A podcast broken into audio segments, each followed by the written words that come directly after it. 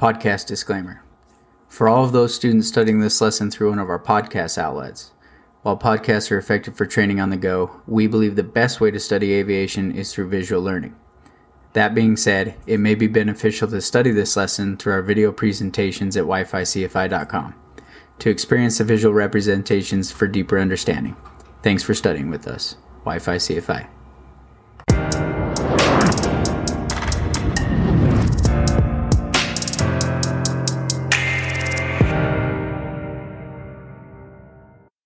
All right, hello students, and welcome to our private pilot certificates and documents lesson by Wi-Fi CFI. For our lesson today, we are going to cover things such as the eligibility requirements, aeronautical knowledge, flight training, aeronautical experience, privileges and limitations, recency requirements, and medical certificates for the private pilot license or to acquire your private pilot certificate. The time frame will be about 35 to 40 minutes. Uh, after watching this video, that also includes going over and taking the post lesson quiz on Wi Fi CFI. And the sources we're going to be using today are the Federal Aviation Regulations Part 61. So let's go ahead and jump into it. The first thing that we're going to cover today are the eligibility requirements. So, what are the steps that we need to meet essentially in order to get our private pilot certificate? First, we have to be at least 17 years old. So, nobody younger than 17 can earn their private pilot license. Anybody seeking a private pilot certificate must also be able to read, write, speak, and understand English. That's the English proficiency. They must pass the FAA written exam. That's a multiple choice uh, test. It's a 60 question test that you'll take through the FAA. An FAA check ride exam, which is when a check ride examiner comes out and actually quizzes you on the ground and then goes up and flies with you to make sure that you know your stuff and that you're a safe and competent pilot. And lastly, in order to get your private pilot license, you must already hold either a student pilot license, a sport pilot license, or a recreational pilot certificate. So these are the different things. You got to be 17, read, write, and speak English, pass your FAA written test with at least a 70% score, pass your FAA check ride exam, and then hold a student, sport, or recreational pilot certificate. Let's talk about the aeronautical knowledge areas that we must be trained on in order to take our private pilot check ride. This reference is coming out of FAR 61105, and it says that we must receive and log ground training on the following. Now, we're going to be going through these different things, such as the aeronautical knowledge, the flight training, uh, the different hours, the privileges and limitations. Some of the things you're going to want to have memorized, but for the most part, these things here, you're just going to want to know where to find them. Okay, I wouldn't spend a whole bunch of time trying to rec- or trying to memorize, sorry, all of these different things that you need to get trained on during your ground school portion for your private pilot license. Don't spend a bunch of time trying to memorize these things.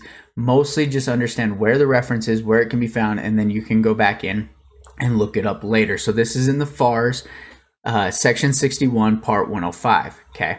It says that we need to be trained on all of these different things, such as applicable aviation regulations, how to report accidents um, and incidents to the NTSB, uh, using different uh, FAA publications such as the AIM and advisory circulars using VFR charts, radio communication, weather, uh, safe and efficient operation of aircraft, density, altitude, weight and balance, principles of aerodynamics, stalls and spins, recoveries, aeronautical decision making and judgment, and then a whole bunch of different pre flight action, runway layings, takeoffs and landing distances, all this different kind of stuff. Now, this is what Wi Fi CFI was built for. We're going to go through it and we're going to cover all of these different things that are required by the Federal Aviation Regulations in 61105 throughout the different lessons. So we're just kind of laying out the framework here and then we're going to go through and cover all these things in our different lessons on Wi-Fi CFI. So this is the aeronautical knowledge stuff that you need to know. 61105. Now, moving into flight training, this reference is 61107. Now, what the flight training is, is it says that we need to receive and log ground training and flight training on the following things pre flight preparation, pre flight procedures, airport operations, takeoffs, landings, and go arounds, performance maneuvers, navigation, stalls, basic instrument maneuvers, uh, emergency procedures, night operations, and post flight procedures. Okay, so that's in 61 107. So when you go out flying, your flight instructor must cover these different things with you, and you must receive and log the ground training and flight training on these different maneuvers for the flight training portion of your private pilot training. Next, we have the aeronautical experience. So these are all the hours that we need to accomplish. Remember, these are minimums. You can obviously go ab- above these numbers, but you can't have any less than these numbers. These are found in FAR 61109. So you must acquire the following flight hours 40 hours of total flight time. Within that 40 hours, you must receive 20 hours of flight instruction. That means be with a flight instructor for at least 20 hours. During that 20 hours you're with your flight instructor, you have to do three hours of cross country and a three hours night flight. On that three hours of night flight, you have to do one cross country over 100 nautical miles and 10 takeoffs and landings to a full stop. So that's kind of how we set up these bullet points here. You've got the main header, the 40 hours of flight time, and then all the subcategories underneath that. And then you've got 20 hours of flight instruction, and then all the subcategories underneath that. Okay. So then you also need to have three hours of simulated instrument flight. Again, that's with your flight instructor. And three hours of training in the previous two calendar months. Obviously, that's with your flight instructor because that is dual instruction or training. You're also going to need 10 hours of solo flight time. In that 10 hours of solo flight time, this is you flying again in the airplane without your instructor, you're solo. Okay. You have five hours of solo cross country you have to do a long solo cross country flight that's at least 150 nautical miles with full stop landings at three points, and one of the legs has to be greater than 50 nautical miles. So essentially, you got three different legs on this long cross country flight. Total distance has got to be 150, and one of the legs has got to be greater than 50. And you have to do three takeoffs and landings to a full stop at an airport with an operating control tower. So you're going to have to go to a towered airport when the tower is open, you can't go after it closes or before it opens in the morning.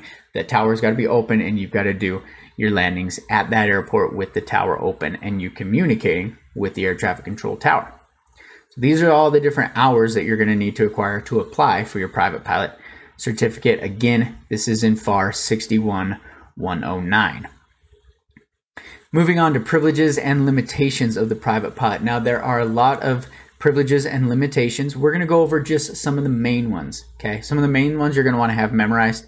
Again, you can jump back into 61 113. That's the reference for privileges and limitations, and read a whole bunch more. There's a whole there's a whole bunch about uh, being an aircraft salesman, being an aircraft test pilot. There's all these different requirements and regulations. We're not going to go over those kinds of things. We're, we're just going to cover some of the more important items that we should have memorized. So, as a private pilot, you cannot fly for compensation or hire.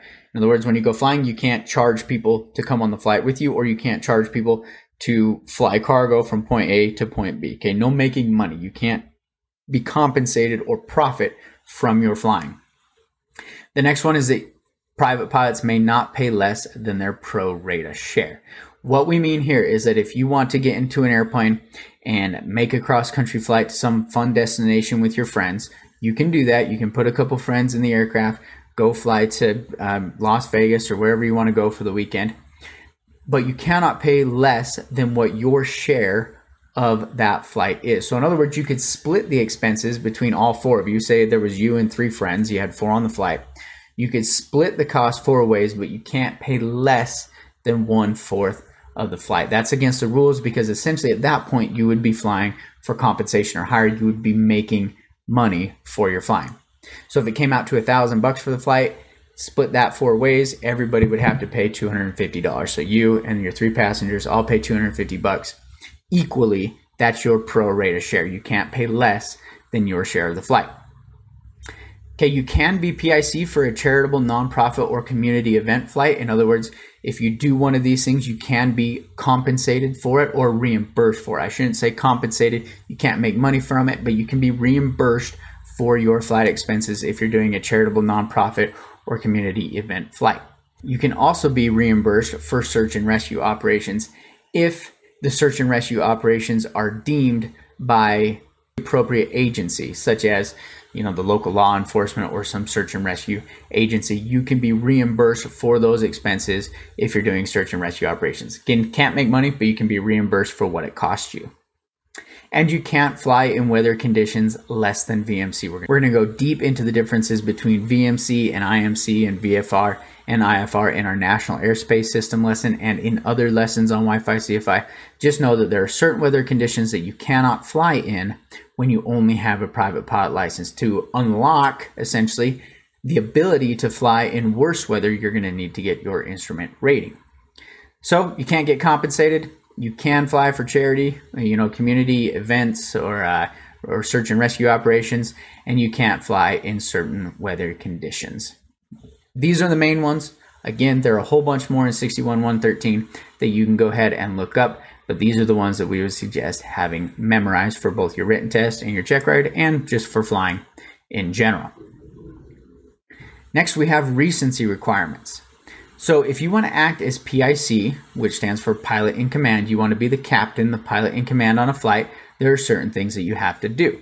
First, you just have to complete a flight review with a CFI.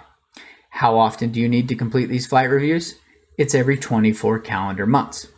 So, if you want to keep your private pilot certificate essentially active, okay, it's always active, but if you want to be pilot in command on a flight, you have to meet with a certified flight instructor at least every 24 calendar months and go and do a flight and some ground school with them. When you go and do that, you have to do at least one hour of ground school and one hour of flying with that flight instructor, and then they can sign off your logbook for your flight review, and then you're good to be PIC for another 24 calendar months. Now, what if you want to be PIC and carry passengers during the day? So now you want to be PIC and you want friends to come along with you, friends or family members, you know, in the back seats, in the co pilot seat, whatever. If you want to carry passengers during the day, you have to have done your flight review still. In addition to doing your flight review, you have to have done three takeoffs and landings during the day in the same category, class, and type of aircraft. In other words, if you want to go fly somebody in a Cessna 172, you would have had to have done three takeoffs and landings during the day in the last 90 days in an airplane single engine land aircraft in order to carry passengers during the day. Now, say you had not done that, then you would have to go and get your three takeoffs and landings, and then you could take passengers with you. Say, for instance, you had done three takeoffs and landings in a multi engine aircraft, but you hadn't done them in a single engine aircraft. Well, then you could carry passengers in a multi engine aircraft, but you couldn't carry passengers in a single engine aircraft because it doesn't meet the category, class, and type. All right, so just remember if you're going to be flying them in single engine aircraft, you have to have done three takeoffs and landings during the day in the last 90 days in a single engine aircraft, and the same for a multi-engine airplane. Now, what if you want to be PIC and carry passengers on board with you at night? It's essentially the same thing. You have to have done three takeoffs and landings at night within the last 90 days in the same category, class, and type. However, the landings at night must have been to a full stop, so they can't be touch and goes. You have to actually land, come to a full stop, taxi off the runway, or do a stop and go and take back off again. You have to do three of those, so full stop landings for night within the last 90 days in order to carry passengers at night. To recap this real quick, if you just want to act as PIC and fly completely by yourself, the only thing you have to do is get a flight review every 24 calendar months. If you want to carry passengers during the day, you would have had to have had a flight review within the last 24 months. You would have had to also have done your takeoffs and landings during the day within the last 90 days.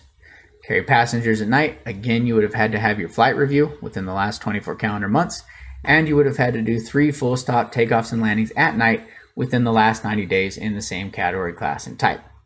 Now, what's the next question? What counts as night landings? It's the period beginning one hour after sunset to one hour before sunrise. So if you want to carry passengers during this time, between one hour after sunset to one hour before sunrise, you would have had to have done your three night landings in that time frame as well, between one hour after sunset to one hour before sunrise in order for those night landings to count toward your night recency. And those are the different recency requirements for either just acting as PIC flying by yourself or carrying passengers during the day or night. Now let's jump into medical certificates. These can get a little bit difficult, but we're going to try and make it as easy and simple to remember as possible. So, first, pilots must have a medical certificate with a few exceptions to exercise the privileges of their airman certificate. So if you got your private pilot license, you got to have a medical certificate in order to use your private pilot license.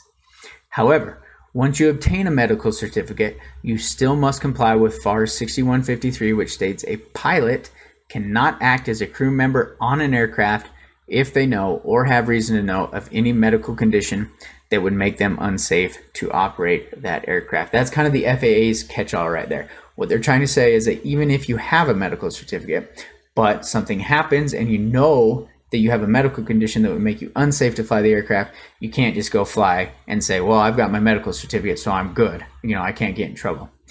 If you know of a medical condition that would make you unsafe, you can't go fly. Okay, that's again, that's just kind of their catch-all to make sure that we're being safe while we're flying. This is what a medical certificate would look like. You can see from the picture, this is a third class medical certificate. How do we get one of these things? Medical certificates are obtained from an AME, an aviation medical examiner. Now, you can't just go to any doctor. You can't just go to your family practice doctor and say, "Hey, I want to get my my uh, medical, my pilot medical certificate." They won't know what you're talking about, or maybe they do know what you're talking about, but they're not qualified to do it. So you have to find what's called an aviation medical examiner. These are essentially doctors that have been approved by the FAA to give out these medical certificates. You can find a full list of AMEs in your area on the FAA's website. So if you go to FAA.gov, there's a spot in the top right corner of the page. Uh, it's kind of like a drop down menu. You can get to where you can put in your uh, zip code or the city that you live in, and it'll populate a whole list of AMEs in your area. You can then go ahead and contact them and schedule a time to do your physical to get your medical certificate. This is the easy part of the medical certificates. Let's get into the more difficult parts of them.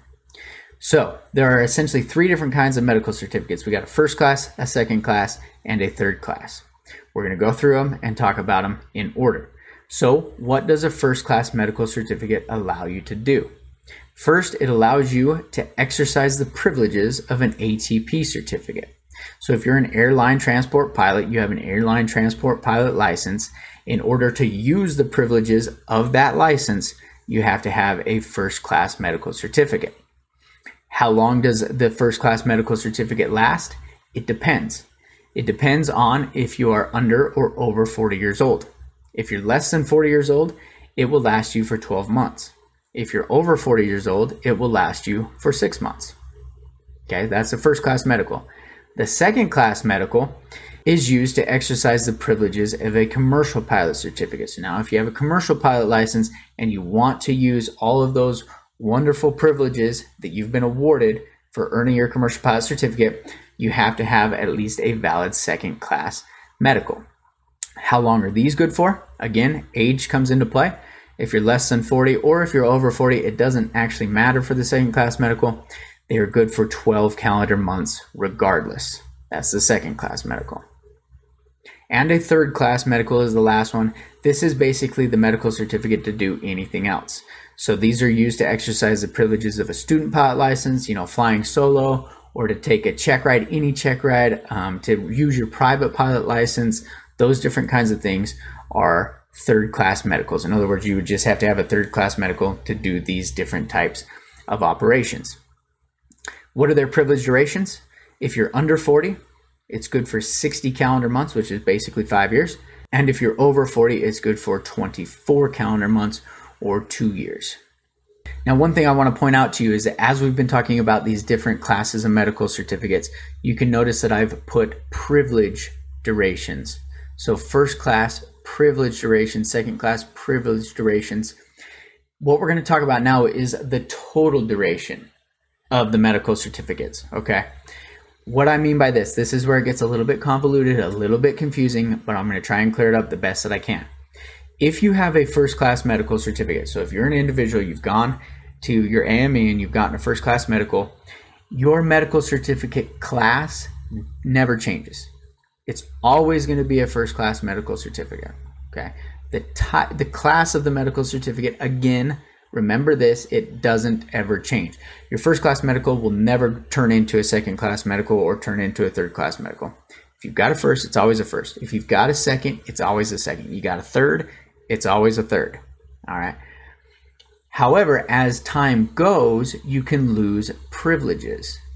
All right. So, say you got a first class medical certificate, you would have a first class medical certificate with first class privileges for 12 months if you're under the age of 40. After 12 months, we'd kind of skip the second class privilege durations because they're only good for 12 months as well.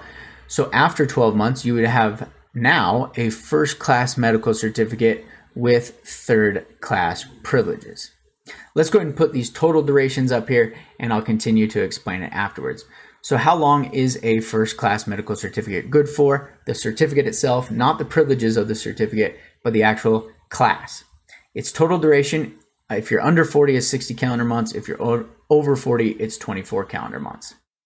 Second class total durations, if you're under 40, 60, over 40, 24. And third class, if you're under 40, it's 60 calendar months. And if you're over 40, it's 24 calendar months. Geez, that's hard to say with all those different numbers. What we're trying to say here is that if all of these medicals are good for these durations, all right, it doesn't matter which medical certificate you get, that medical certificate is going to be good for 60 months if you're under 40 and 24 months if you're over 40 years old. However, the privileges, again, like we talked about, will degrade with time, but it will always be a first class medical certificate until the total durations expire. But the privileges will degrade with time. Let's go ahead and look at an example on our next slide. Here's our example. A 42 year old gentleman provides you with a first class medical certificate. So they come in, they say, Hey, here's my first class medical, and you go ahead and take a look at it. You notice that the certificate is 18 months old. So, which class is the medical certificate? It's still a first class medical. All right. Remember, back from our previous slide, I'll go back there. First class, over 40. The gentleman is 42. His first class privileges are only good for six months, but his first class total duration is good for 24 months. So if we go back, he is a 42 year old gentleman with a first class medical, and his medical is 18 months old. So he still has a first class medical certificate. It doesn't change to a second class and then a third class, still a first class. However, which privileges does he have now? He has third class privileges. Why? Let's go back to the previous slide again and look at it. If this gentleman has a first class medical, he is over 40. In other words, he had first class privileges for the first six months after he got his medical certificate. After that six months, he had first class privileges, or first class medical, sorry, with second class privileges for another six months because it's 12 months for the second class. So 6 plus 6 is 12. After that 12 months was up, remember his certificate is 18 months old, it turns into a third class privileges, still a first class medical, but it changes to third class privileges for the last six months or for the last 12 months. Meaning that this gentleman, since his certificate is 18 months old, he has a first class medical certificate with 6, 12. Where does the 18 fall? 18 falls in the third class privilege category. So he's got a first class medical certificate with third class medical certificate privileges. What we're trying to say here is that if this individual has an ATP certificate, he can't use it anymore. Okay? He cannot exercise the privileges of his airline transport pilot license because he's beyond the six months. He also can't use the privileges of his commercial pilot certificate because he's beyond the 12 months. He's at 18 months. He can, however, exercise the privileges of a private pilot or a student pilot or one of the other things, you know, all the other things that you can do with the third class medical. He can still do those things because he still has third class privileges. He just doesn't have second or first class privileges, so he can't exercise his ATP or his commercial pilot certificate. So that is a little bit confusing. Just remember the biggest thing to have memorized here is, is that medical certificate classes do not degrade with time, but medical certificate privileges do. As time goes, the privileges will degrade from first to second to third class privileges, but the actual class of the medical certificate will always be whatever it was that you acquired in the beginning. Class doesn't change, privileges do. I don't know how many times I've said that so far, but just trying to nail that down into your brain. I know it's a little bit confusing. You might want to watch this a couple different times to kind of catch everything, but that's how medical certificates work.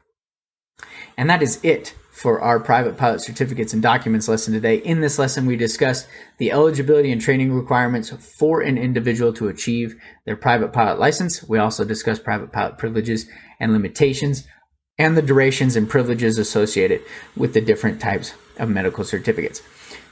Now, lastly, before we close up, again, I wouldn't spend too much time on trying to memorize a whole bunch of these different things, such as, you know, the aeronautical um, knowledge and the flight training requirements, those different things. Don't try to memorize them. Just know where you can find them in the Federal Aviation Regulations so you can go back and check. It's not really that beneficial to be able to name all of those things right off the top of your head. Okay.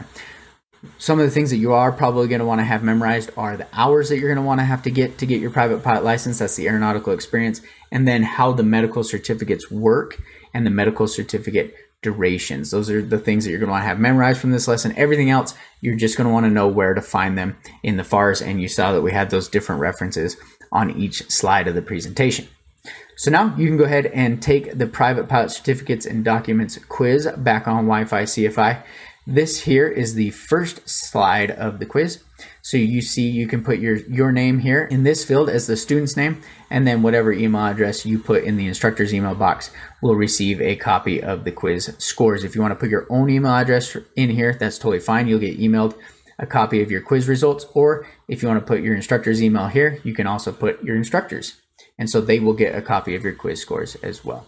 So thanks for joining us on this lesson, guys, and we will see you on our next one soon.